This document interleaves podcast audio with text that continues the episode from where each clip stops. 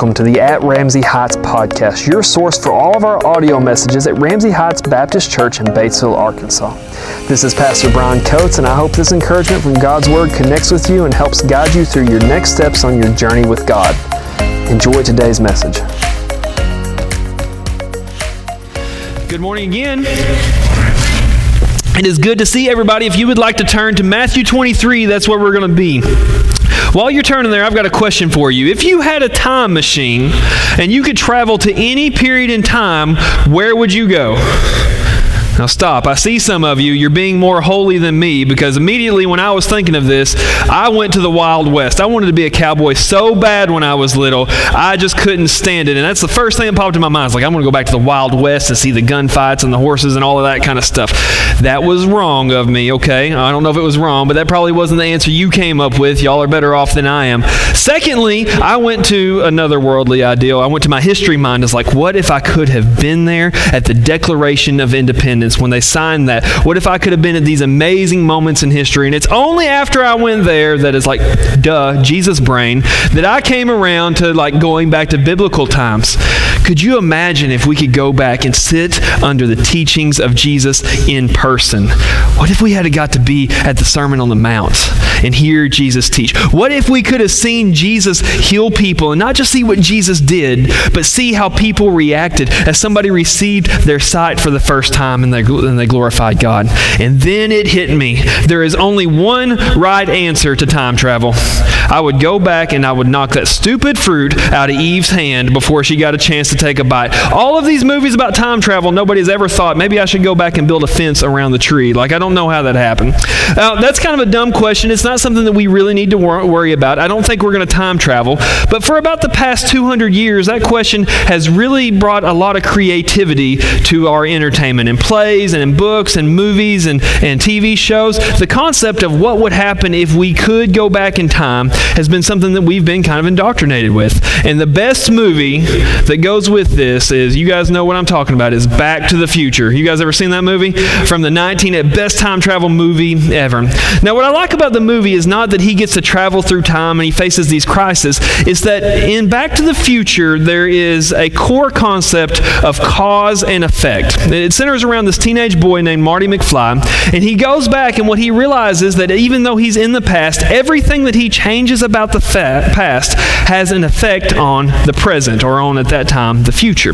And in the movie, the biggest effect that he had is he fell out of a tree, and his teenage mom saw him and thought he was so cute, not knowing that he was from the future, and she fell out of love with his dad. And now Marty McFly spends this whole movie trying to get his parents back together, because here's the cause. If his parents don't fall in love as teenagers, they don't get married. If they don't get married, they don't have kids. And Marty McFly is looking at, could I have possibly caused myself not to exist? Now that is all, you know, science fiction. It doesn't matter.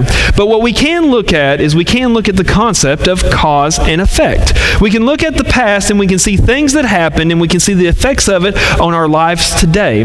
But maybe more importantly, we can assess that what we do today, our actions, are going to have effects on the future.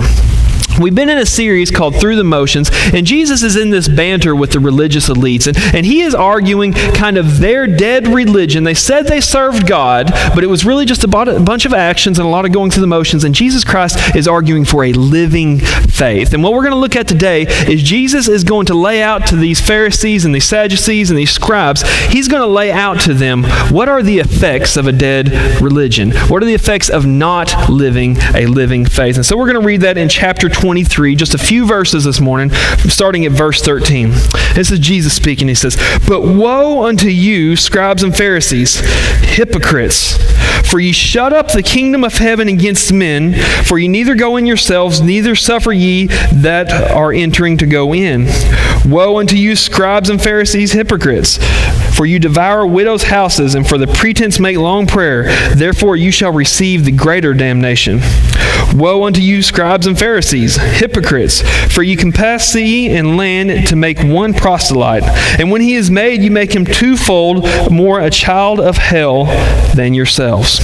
All right, so we need to talk about the scripture. We're only going to do a few verses because there is a lot here this morning. First off, we need to talk about what is a woe. Like in this, this is actually called the eight woes of Jesus or the eight woes of the Pharisee. There's eight of them recorded in Matthew. They're recorded in the other Gospels as well. What is a woe? Now, once again, we're not in Wild West mind. It's not what you yell when you're riding a horse, right? A woe, that's not it either. A woe is a state of great suffering or uh, despair. A state of great suffering or despair. And so what Jesus is doing here is he's basically saying, great suffering and despair are on you, Pharisees. Now, we may kind of look at this like a curse, and sometimes I think that's how we read this. Like Jesus stands up, he's had enough of the Pharisees, and he points his finger at them angrily and says, woe unto you. And it's like, like he's pronouncing this curse on the Pharisees. But it's actually a little bit different. It's actually a little bit different than what we might think. Jesus is simply enlightening them about the state that they are in in their dead religion. And that brings us to our first take-home truth. It's like this, that dead religion pulls us into a state of great suffering. Dead religion pulls us into a state of great suffering. That's what Jesus is saying to the Pharisees here. Now, we kind of look at this like Jesus is judging the Pharisees. Like, like he's making the final calls. Like, all right, you went too far. Now I'm putting the state of great suffering on you. But what he's actually doing is he's telling the scribes and Pharisees that your actions have this effect on you. You may not even know it, but these actions have this effect on you, and you are currently living in a state of great suffering. Prior to the nineteen sixties, should a man commit a crime that he was sentenced to death for, as he was moved around the prison, prison guards would follow before and after him, and they would yell, dead man walking, dead man walking here. And that would serve as a warning to the people around this convicted man that this is a bad guy. He is on death row. And it was also an announcement of the state of this man's condition. He's not yet, um, he, he's awaiting execution. Now, they weren't prescribing to him a punishment. That had already been done when he was convicted by a jury, and the judge levied the punishment on him. He, the judge told him, this is your fate. This is your punishment for your crimes. They also were not carrying out the punishment when they yelled that. This was just simply an announcement of what's going on with this man. And that's what Jesus is doing with the Pharisees here. He's announcing that the effect of your dead religion, the effect of your focus on actions and motions instead of your focus on God, is bringing you into this great state of suffering. Now, the Pharisees probably would have argued this. They, they, they wouldn't have agreed with this. The Pharisees, me? Do I look like I'm suffering? Look at my robes with the big borders. Look, look at how holy I am. You remember last week, I'm the most humble of all that ever humbled. Like they would have argued that they were in a state of suffering. They would have argued that their life was not good. They would have argued that they are very close to God. But Jesus, of course, who sees their heart and knows all and is perfect in every way, he looks at them and says, no, you don't even know it, but you are in a state of great suffering. Now, how can you be in a state of great suffering and not know it? You ever stub your toe? That is a state of great suffering. And you know it. And everybody else in the house knows it because you yell some things. And all, all holy things, of course. You know, oh goodness. You know, you don't yell anything like that. It's a state of great suffering and you know it. But these Pharisees, they seem to be blind to their state of great suffering. So, so why is it that they're blind? What makes us blind?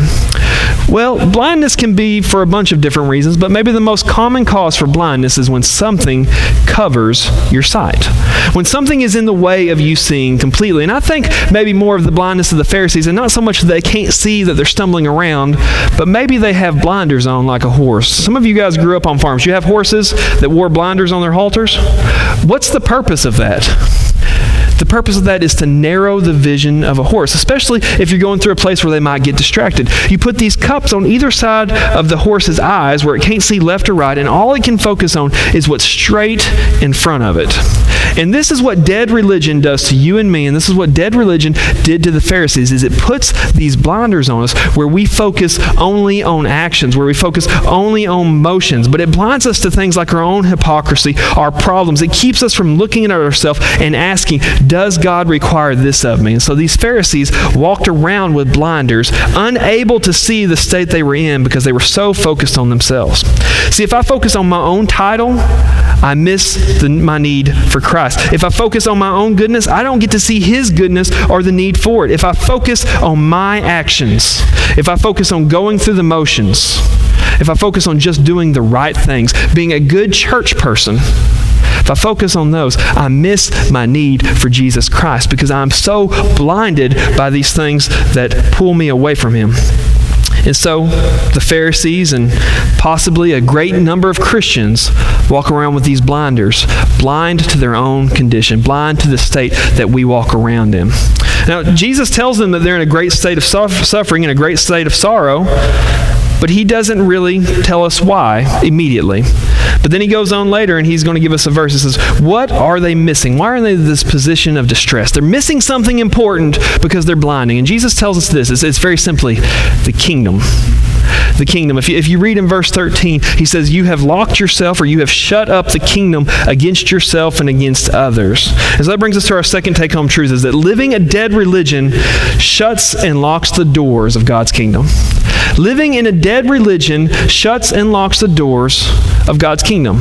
Going through the motions, focusing on actions, keeping our heart on doing the right things instead of on Christ, shuts the door, shuts and locks the doors to God's kingdom. Now, this brings up a pretty complex topic, and it's something we could spend weeks on, so I'm going to try to cover it just a little bit. What is the kingdom of heaven that Jesus is talking about here? What is the kingdom of heaven? And, and when you hear the word heaven, what do you think of? It's that place that we just sang about, like we're going to go and it's going to be streets of gold and it's going to be awesome. I'm going to be present in Jesus. I love Miss Gail's special this morning. Find Jesus and that's where I'll be. That's what we think of when we think of heaven.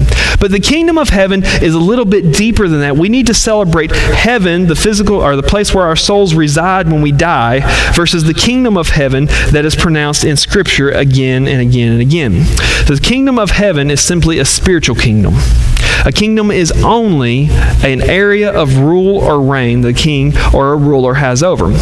And so this is the area of rule or reign of heaven or of God. As a matter of fact, Matthew is the only person who records these scriptures as the kingdom of heaven. The other writers call it the kingdom of God. And that's probably because Matthew, trying to make sure not to use God's name in vain, was um, hesitant to call it the kingdom of God. So he, he recorded it as the kingdom of heaven, but the kingdom of heaven, kingdom of God are the same thing.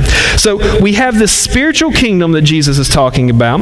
He tells us it's a spiritual kingdom because at his trial, when they ask him, yeah, what are you the ruler over? He says, my kingdom is not of this world. Otherwise, my followers would be in here trying to break me out. We know it's a spiritual kingdom, and we know that it is a present kingdom because both Jesus and John the Baptist preached, repent, for the kingdom of heaven is at hand, meaning drawing near. So we have this spiritual kingdom that is on no map, in which God or Jesus Christ is the ruler. And that's what Jesus is saying. You're shutting people out of allowing God to rule in their lives, for God to be the king of their hearts, you might even say. This is what he accuses the Pharisees of. This kingdom is on no map, and it's also a little bit different than any other kingdom. It seems to be very... Um, very opposite the world around us. In the world around us, if someone treats you harshly, you treat them harshly back. But in the kingdom of God, he says, pray for those that despitefully use those. Love those who hate you. In the kingdom of heaven, we learned last week that servants, the lowest of the low, are the highest exalted in the kingdom of heaven. It seems to be completely reversed from everything that we have learned about the world around us. Now, First Peter tells us that we live in this kingdom. First Peter tells us that in the world you and I live in, for you and I, that's Arkansas, that's America, that's that's the twenty twenty you know, year that we've had to deal with. Peter puts it this way, you're in exile. You, you live there, but that's not where you belong, because for us, if you're a follower of Christ, your home is the kingdom of heaven. Those who rule you are not the, the world rulers. Those who rule us are the spiritual, are, are Jesus. The spiritual kingdom rules us. God has reign in our life. And so this is what Jesus says, is this kingdom where God is coming to rule and people are going to enter into allowing God to rule their life. He says this to the Pharisees, to the most religious of the religious, the most elite of the elite. He says, you're standing in the way. You're closing the door and locking it and not allowing people in. If you think of it this way, a door kind of has two ways, and the Pharisees are not the door. A, a door can be one of two things. A door can be an entryway. You open that door and it allows you access to a place. If you close that door, it becomes barricade. It becomes a barrier, and nobody can get in. And so Jesus is telling the Pharisees here, he said, you're standing in front of the door. You're not allowing people to come to me. You're not allowing people to come to God. And your job should have been to show people the door. Your job should have been to be the greeter, like, through here. This is the way to God. Jesus Christ calls himself the door. Jesus Christ should have been the answer. They should have said, Jesus Christ is the Messiah. This is how you get to God. He said, but instead, you stand in front of me and you block the people from getting to me, and you block them from the kingdom of God that God is setting up. Now obviously, obviously for them, it's very easy. These are the people that are going to be responsible for crucifying Christ. These are the people that are going to be responsible for trying to sway people's opinions away from Jesus. They're going to call him a heretic. They're going to make him an outcast in the world. But for us as Christians, we can do the exact same thing. We can be one of two things. We can be the people that stand and we point people to the door and say, there is the open entryway. There is Jesus Christ. That is how you get into the kingdom of God. That is how you allow God to rule in your life. But unfortunately, many, many Christians make themselves barriers to the kingdom of God. We stand up and say, you can get to God, but here are the rules that you must get there. Make sure you go through this set of rites before you actually get to God. And we put our focus, like the Pharisees, on many things, denominations, traditions, these man-made rules that we have, and we say, this is what you must do to get to God.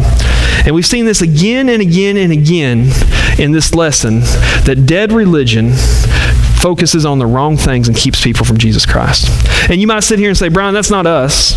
Not here at Ramsey Heights. We are a Bible-believing, Jesus-preaching church. There's no way we could be a, par- a barrier for people to get to Jesus. But I want to remind you that the Pharisees were Bible-believing, God-preaching people. And yet they just let their focus be tweaked just a little bit. And it kept people from coming to Christ. It kept them from entering the kingdom of God. Jesus gives them this example. He says, you Pharisees, he said, you travel the world to make one proselyte. That's a convert. That's one person that they pull into Judaism. He said, you will go all over the place, across ships, across land, and you will seek for people, and you will try to get them to join you. You will try to get them to come be with you, whether that's pulling them across denominations in Judaism, whether that's pulling somebody out of a different religion into Judaism. Said, you celebrate this, you work so hard at it. We call that evangelism for us. Isn't that what we do? Isn't that what our Operation Christmas Child is about? We travel the world, or we send money, or we send people across the world trying to pull people to Christianity, trying to pull people to Christ. But this is what Jesus says to them. He says, but when you bring them in, when you convert them, you make them twice a chi- twice as much a child of hell as yourselves. You make them twice as much a child of hell as themselves. And it might be kind of crazy. How do you say that? How do you convert someone to a religion that's supposed to focus and serve God? How do you pull them into Judaism? How do you pull them into Christianity and make them twice as much a child of hell as they once were? And that brings us to our third take-home truth. Pulling people into a dead religion pulls them farther from God. Pulling people into a dead religion pulls them farther from God. Now, I'll be honest with you, I've struggled with this, this statement. This is a very harsh statement from Jesus this week. How is this possible that something that religious leaders are doing actually pulls people away from God? Even, even if you do bring people into the church um, for the wrong reasons, they're at least hearing the Bible. But, but Jesus says this, it says, you're putting a barrier up, you're making them twice as much child of hell as they were. And I think it comes down to this, after I've thought about this and studied this week, it really comes down to one thing, is that when we pull people into a dead religion and we teach them actions, and we teach them motions, and we teach them rules, what we do is we make people self-sufficient on themselves, or we make them think that they're self-sufficient on themselves. If you want to get to God, you must act a certain way. If you want to get to know Christ, you must do certain things. And what we end up doing is, instead of focusing on what God did to get to us, we focus on what we must do to get to God. And we train people, we train people to think that they must do certain things to make God happy. See, a dead religion will always mimic a door to the kingdom. It always looks exactly the same way. It looks like we're doing things to get people to God, but our focus is off. Isn't that the problem with the Pharisees? That they stand there and they look like the teachers. They look like they're serving God. They look like, hey, if I join them, I'll get closer to God. But their actions and their dead religion pull people away. So a lot of times we do this and we make people self-sufficient on themselves. And I truly believe with all my heart, the hardest person to lead to Christ is someone who thinks they've already figured out a way to him. The hardest person to lead to Christ is someone who thinks they've already found a way to them or to him. So we've got to be very careful about how we lead people to Christ. I read something this week that, that really caught my attention, and I thought it was very profound. It said, what if Satan had his way completely in the world? What, what if he had it all his way, and he could uh, every person in the world acted the same way? How would he have them to act? Now, if you look around at the world today, you probably think, I know how they would act, they're doing it. But this was a profound thought. It said, if Satan had his way, every person in the world would live a moral and upright life. And every Sunday, these people would go and be devoted to a church that did not preach Jesus Christ.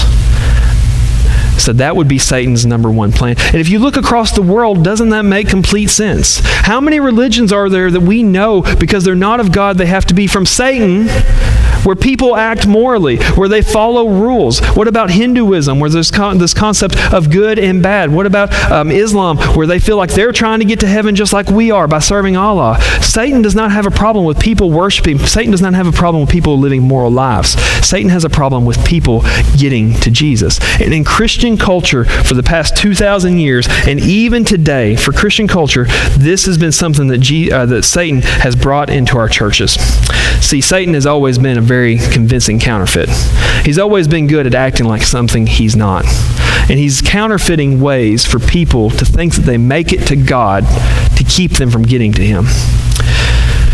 About sixty years after Abraham Lincoln was assassinated, a painting came available of his wife, Mary Todd Lincoln.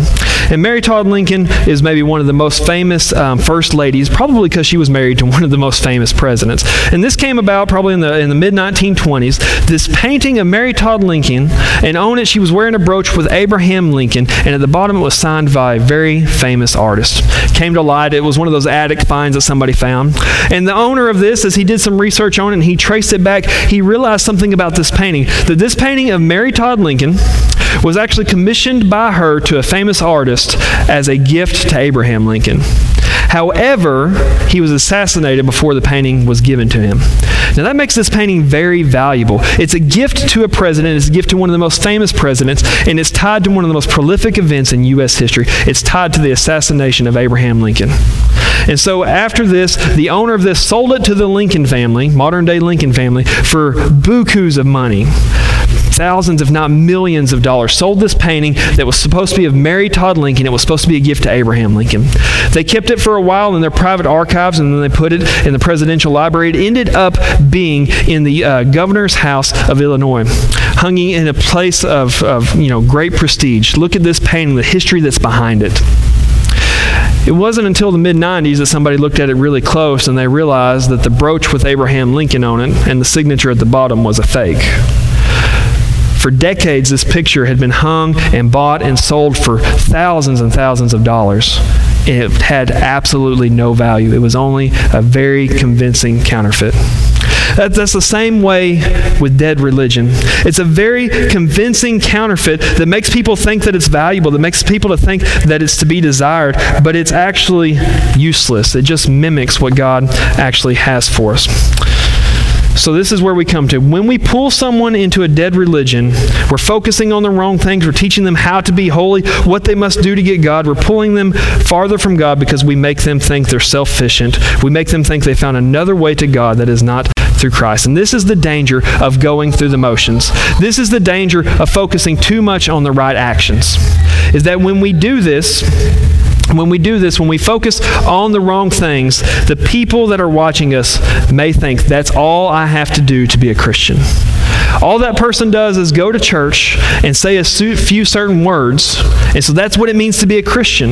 And when we pull them and when we witness to them, that's what they have in their mind, that this is what it takes to follow God. People need to see in us a living faith that overflows us at every moment, because the truth of it is, talking about cause and effect, our actions may lead someone to believe that all there is to following Christ is acting the right way. And that is not biblical. That's not what God has called us to do. God has called us to total devotion to him. In the Bible, it says that we have been bought with a price. Jesus Christ bought us. He owns us. Everything about us belongs to him. But when we don't live with it, that's the witness that we put off, and that's the example that we put off. The Bible speaks of a judgment day. And on this judgment day, every one of us will stand before God. We're going to stand in front of him, and all of our deeds are going to be drug out.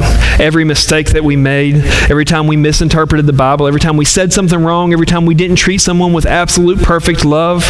And we're going to stand in front of a holy God, a perfect God, and we're going to have to look at ourselves in a mirror and say, this is all the filthiness and the nastiness in my life. The Bible speaks very clearly about this. But there's good news for this. I'll speak for myself. I hope you guys can speak for you. Is that in that moment, when the filth of our lives is evident, and in that moment when the punishment should be evident, that sitting on the right hand of God is Jesus Christ. And he sits there, uh, Jesus Christ is there, and he says, this is my child. And when the righteous judge looks at us, he doesn't see our filth and our dirtiness. He sees the righteousness of Jesus Christ. And that's what allows us to spend eternity with him. But there's a, a sad thought to think with that, that there's another category of people who may not be like me and may not be like, hopefully, what I hope that each of you is, is a true follower of Christ, that they're going to stand before God, and all of the filth of their life is going to be drawn out, and they're not covered by the righteousness of Jesus Christ because they did not accept him as their Savior. Those two options make relative sense to us as church people. You either accept God and you go to heaven, or you don't and you go to hell. That, that's something that we've all been trained of. But did you know the Bible speaks of a third category? Or maybe I should say a third subcategory. Jesus tells about in that time that there's going to be a conversation between him and some people where they're going to sit there and they're going to say, Jesus, didn't I teach in your name? Didn't I do all of these actions? Didn't, didn't I serve you in everything that I did? Didn't I live a good life the way that your Bible tells me to? And it's going to be pastors, and it's going to be deacons, and it's going to be Sunday school teachers, and it's going to be people who never miss a Sunday of church are going to stand there and they're going to argue with Jesus. And you know what Jesus says about them? He says, in that day I'm going to reply, depart from me, ye who commit iniquity, for I never knew you. See, what this scripture is laying out for G- what Jesus is talking about in this scripture when he talks about that moment in time is he talks about people that were drawn into a dead religion. People who were pulled into the thought that actions make me a Christian, not my faith in Jesus Christ. That if that churches had drawn these people to this. This is why it is so important for us to keep our focus correct.